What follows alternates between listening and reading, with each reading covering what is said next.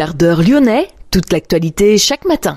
Parce que Lyon demain se dessine aujourd'hui, voici l'essentiel de l'actualité en ce mardi, nous sommes le 26 septembre, et la chaleur qui est de retour dimanche prochain, des records pourraient tomber. Grégory Doucet saisit le tribunal administratif, une requête contre le ministère de l'Intérieur, une association basée à Vénissieux assigne la métropole en justice devant le tribunal administratif, l'affaire sera examinée aujourd'hui, elle porte sur les moyens alloués à deux projets de collège. La métropole de Lyon va aider les associations qui répondent à la précarité alimentaire, 70 000 euros pour diverses structures.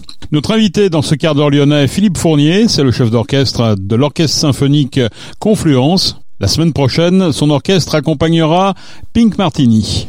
Un dernier week-end de fête les 4 et 5 novembre pour le Ninkasi Gerland. Et puis nous parlerons également de la nouvelle exposition temporaire du musée des Confluences, Terra Incognita. Lyon demain, le quart d'heure lyonnais, toute l'actualité chaque matin Gérald de Bouchon. Bonjour à toutes, bonjour à tous. La chaleur est donc de retour. Dimanche prochain, le 1er octobre, pourrait afficher des records pour la saison, alors que l'automne a débuté. 31 degrés sont annoncés dimanche à Saint-Etienne, 30 degrés pour Lyon. Le week-end devrait être particulièrement chaud. À Bron, la plus forte température mensuelle relevée en octobre est pour l'instant de 28 degrés 4 en 1966, 29 degrés 2 en 2004 à Saint-Etienne-Boutéon. Grégory Doucet a décidé d'introduire une requête contre le ministère de l'Intérieur devant le tribunal administratif de Paris pour obtenir, pour obtenir l'annulation de la décision implicite du 30 avril 2023 par laquelle le ministère de l'Intérieur s'était opposé à la demande du maire de Lyon tendant à la communication des documents administratifs relatifs aux effectifs de la police nationale et aux statistiques de la délinquance sur la circonscription de Lyon. En filigrane, la question des effectifs de police nationale, donc, il y a deux ans, le ministre de l'Intérieur promettait 300 policiers supplémentaires. Le maire de Lyon veut savoir le des arrivées et des départs. Darmanin accusait, lui, le maire de Lyon, de refuser d'installer de nouvelles caméras. Il lui reprochait aussi de refuser le déport actif des images de vidéoprotection qui permet aux policiers nationaux de consulter et d'orienter les caméras de vidéoprotection sans passer par le centre de supervision municipale. Le maire a donc décidé de saisir la justice pour obtenir de Gérald Darmanin des réponses qu'il ne parvient pas, dit-il, à avoir. Cette décision de saisir le tribunal administratif doit être approuvé jeudi par le conseil municipal. espalda. Noghetto, basé à Vénissieux, assigne la métropole en justice devant le tribunal administratif. L'affaire sera examinée ce mardi. L'association se bat pour la mixité sociale dans les collèges.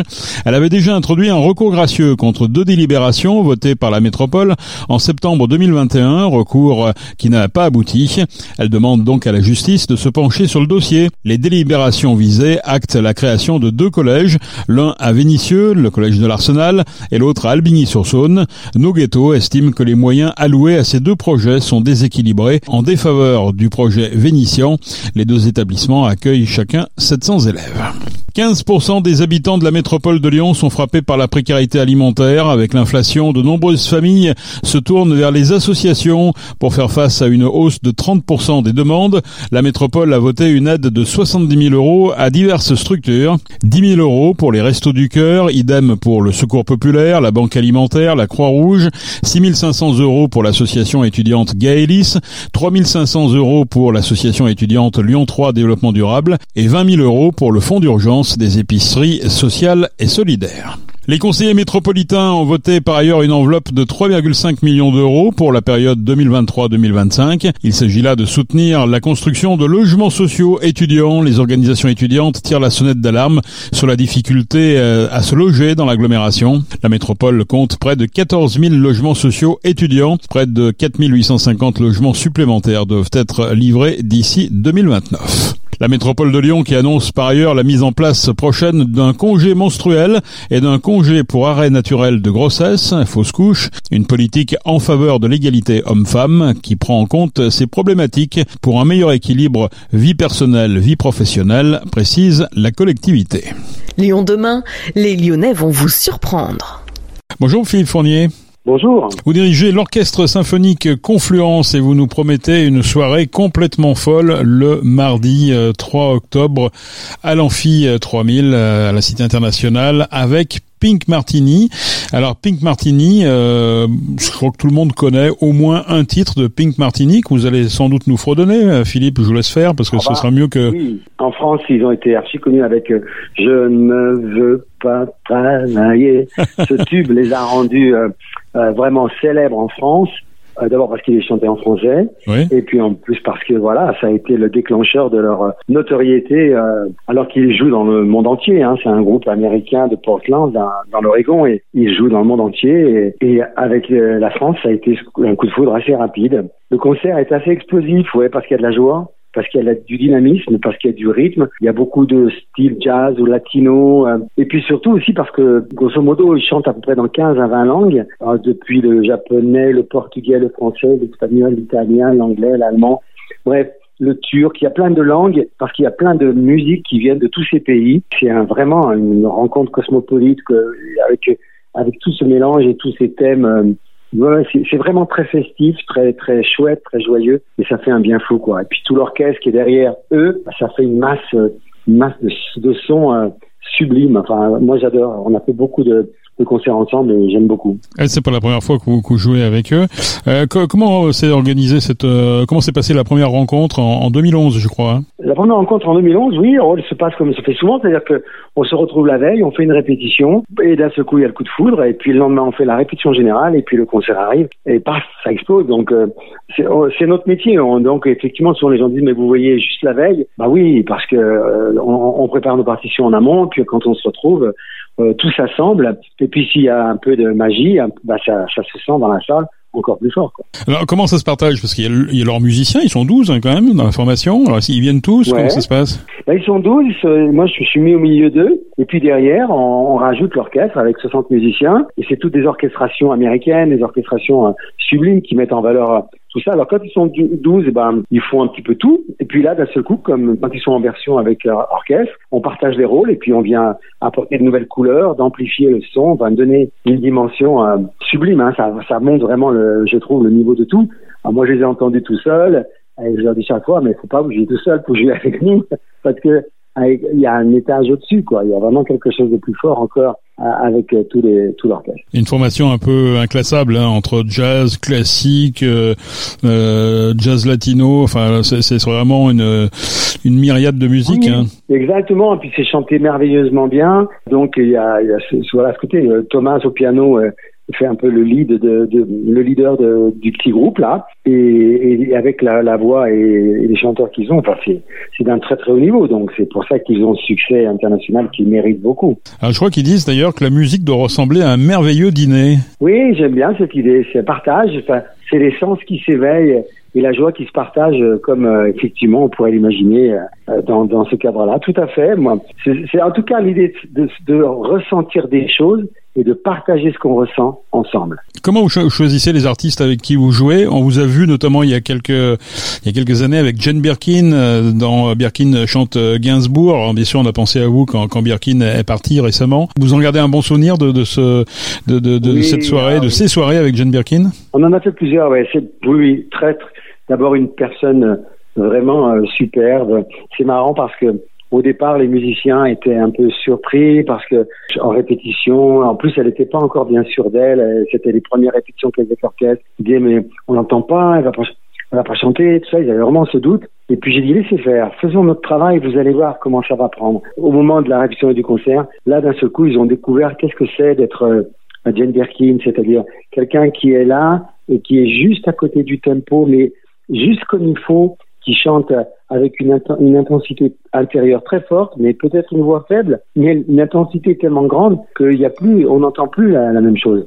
Gainsbourg, il avait du génie hein, de, de sentir ce genre de, de, de beauté d'esthétique et, puis de l'imposer aux gens. C'est- un génie. Un vrai moment, puis en plus une belle personne. Je me souviens quand on avait fait notre concert et puis quelques jours après on jouait à Montreux, en Suisse avec elle, et elle avait adoré le concert qu'on avait fait à Lyon. Et pour dire, hein, à la répétition, elle avait acheté un, petit, euh, une petite boîte de chocolat à chaque musicien et elle avait fait un petit dessin de sa main en disant merci et elle avait posé ça sur chaque chaise. C'était incroyable quoi. C'était pour témoigner tout simplement euh, ce bonheur et sa joie d'avoir été accompagné et puis d'avoir fait ce concert avec nous. Bon, les musiciens donc ont été tout de suite sous le charme, quoi. C'était c'est pas commun, quoi. Souvent, quand on leur donne une petite boîte de chocolat sur le siège de chacun pour la répétition, parce que voilà, il y avait quelque chose de joli. Hein. Non mais les, les, artistes, la plupart du temps que, avec lesquels je travaille, c'est au-delà des artistes, c'est ce qui m'intéresse, c'est l'âme humaine. Euh, être artiste, c'est avoir un cœur à connecter avec les autres. Alors quand en plus votre cœur il est beau, bah, c'est vraiment magique et, et, on a cette chance. Moi, j'ai depuis 40 ans avec l'orchestre, j'ai fait des rencontres humaines et en même temps artistiques incroyables. Et c'est mon plus beau euh, mon plus beau plaisir. C'est voilà, je dis toujours, non seulement je vais travailler avec le King Martini, je vais travailler avec Jane Birkin ou bien Pierre Richard ou bien d'autres encore, mais non seulement je les connais, mais en plus j'ai fait un bébé avec eux. Parce que faire un spectacle, c'est comme faire un bébé, c'est rentrer dans une, dimension de rapprochement énorme. J'ai cette chance, voilà, de vivre cette relation à travers l'orchestre, la musique et les artistes, ben, un peu privilégiés. Et j'espère, parce qu'on me dit que ça se sent, qu'effectivement au public ils le sentent ça. Bah, dernièrement, on a fait avec Isabelle Boulet, on a fait un bel hommage au mois de décembre avec euh, autour des 60 ans de la mort d'Edith Piaf. Pareil avec Isabelle Boulet, un coup de foudre s'est fait en, en deux jours, quoi. C'était très très beau aussi.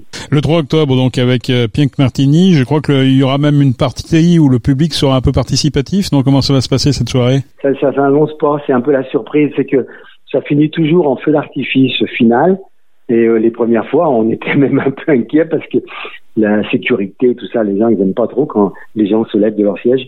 Mais euh, euh c'est tellement dans un esprit d'amour et de bon enfant que c'est oui, il y a un peu, de, mais c'est un peu la surprise ça. On vient déjà vivre le spectacle et puis à la fin il y a toujours des choses qui explosent. Donc euh, oui, effectivement, les gens vont bien se sentir investis et bien partie prenante du spectacle. Vous l'avez dit tout à l'heure, en 2025, vous fêtez vos, vos 40 ans, plus de 2000 concerts. Qu'est-ce que vous avez prévu pour euh, pour cet anniversaire, euh, Philippe Fournier? Eh ben, on, est en train d'écrire. On est en train d'écrire euh, pas mal de choses parce que la difficulté et en même temps la beauté de ce qu'on a eu à faire, c'était on touche tous les styles de musique, depuis l'opéra, le classique, le baroque, la chanson, la variété, le folklore, le jazz.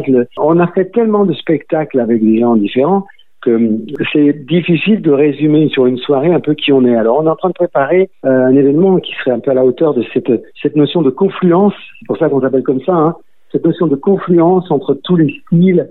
La confluence, c'est l'endroit où, se rencontrent deux fleuves, mais c'est aussi l'endroit où se rencontrent deux, émotions, deux, styles différents, deux âmes, deux artistes, de, styles de, de, de, de de musique, hein, parce que j'ai rencontré la musique, on a rencontré euh, des gens comme euh, le cinéma, je parlais de Pierre Richard, ou bien Eric Emmanuel Schmitt en philosophe, Pierre Marc Jolivet en, comique. on a vraiment fait des, confluences avec beaucoup de choses. Alors, on va essayer pour nos 40 ans de préparer ça dans ce sens-là. Pour l'instant, euh, on est en préparation, donc on ne dévoile pas tout, un peu ce qu'on va pouvoir. Il y a ce qu'on veut, puis il y a ce qu'on pourra faire aussi. On est parti sur une belle, idée que ça résume, que ça montre bien cette envie de confluence, de se rencontrer et de se mélanger ça, c'est vraiment une chose qui est la, plus belle, quoi. Merci beaucoup Philippe Fournier. Euh, je rappelle que vous dirigez l'orchestre symphonique Confluence et le rendez-vous c'est le mardi 3 octobre à l'Amphi 3000 donc à la Cité internationale avec Pink Martini. Merci beaucoup Philippe. Merci à vous, merci beaucoup. Un dernier week-end de fête les 4 et 5 novembre pour le Ninkasi Gerland. L'établissement sera ensuite rasé pour laisser la place à un bâtiment de 8 étages comprenant bureaux, habitations et un Ninkasi café. Fini en revanche les concerts à Gerland. Ninkasi ouvrira en revanche un nouveau complexe à la Soleil à Oulin. Un projet tout à la fois culturel, social et économique. Un véritable tiers-lieu qui comprendra une salle de concert de 800 places. Elle accueillera des concerts, du théâtre ou de la danse et permettra des résidences d'artistes. L'actuel Ninkasi Gerland, qui existe depuis un quart de siècle, accueillera pour son dernier week-end tous les DJ qui ont fait l'histoire du lieu depuis 1997. Le Chaos organisera Déstructuré, une soirée devenue culte qu'il a vu naître en octobre 2007 en collaboration avec Electrosystem, avec un plateau exceptionnel. Une expo photo est aussi au programme pour les nostalgiques. La nouvelle exposition temporaire du musée des Confluences s'intitule Terra Incognita, une immersion visuelle et sonore qui s'appuie sur de splendides images réalisées lors des dernières expéditions de Luc Jacquet entre la Patagonie et le pôle Sud. Les ambiances sonores invitent le spectateur à se poser autour d'un cube sur les quatre faces au gré des images projetées. On retrouve aussi les fameux manchots déjà au cœur de son film La marche de l'empereur. Cette nouvelle exposition temporaire au musée des Confluences visible jusqu'au 3 mars prochain. C'est la fin de ce quart d'heure lyonnais. Merci de l'avoir suivi. On se retrouve naturellement demain pour une prochaine édition. Je vous souhaite de passer une excellente journée à l'écoute de nos programmes.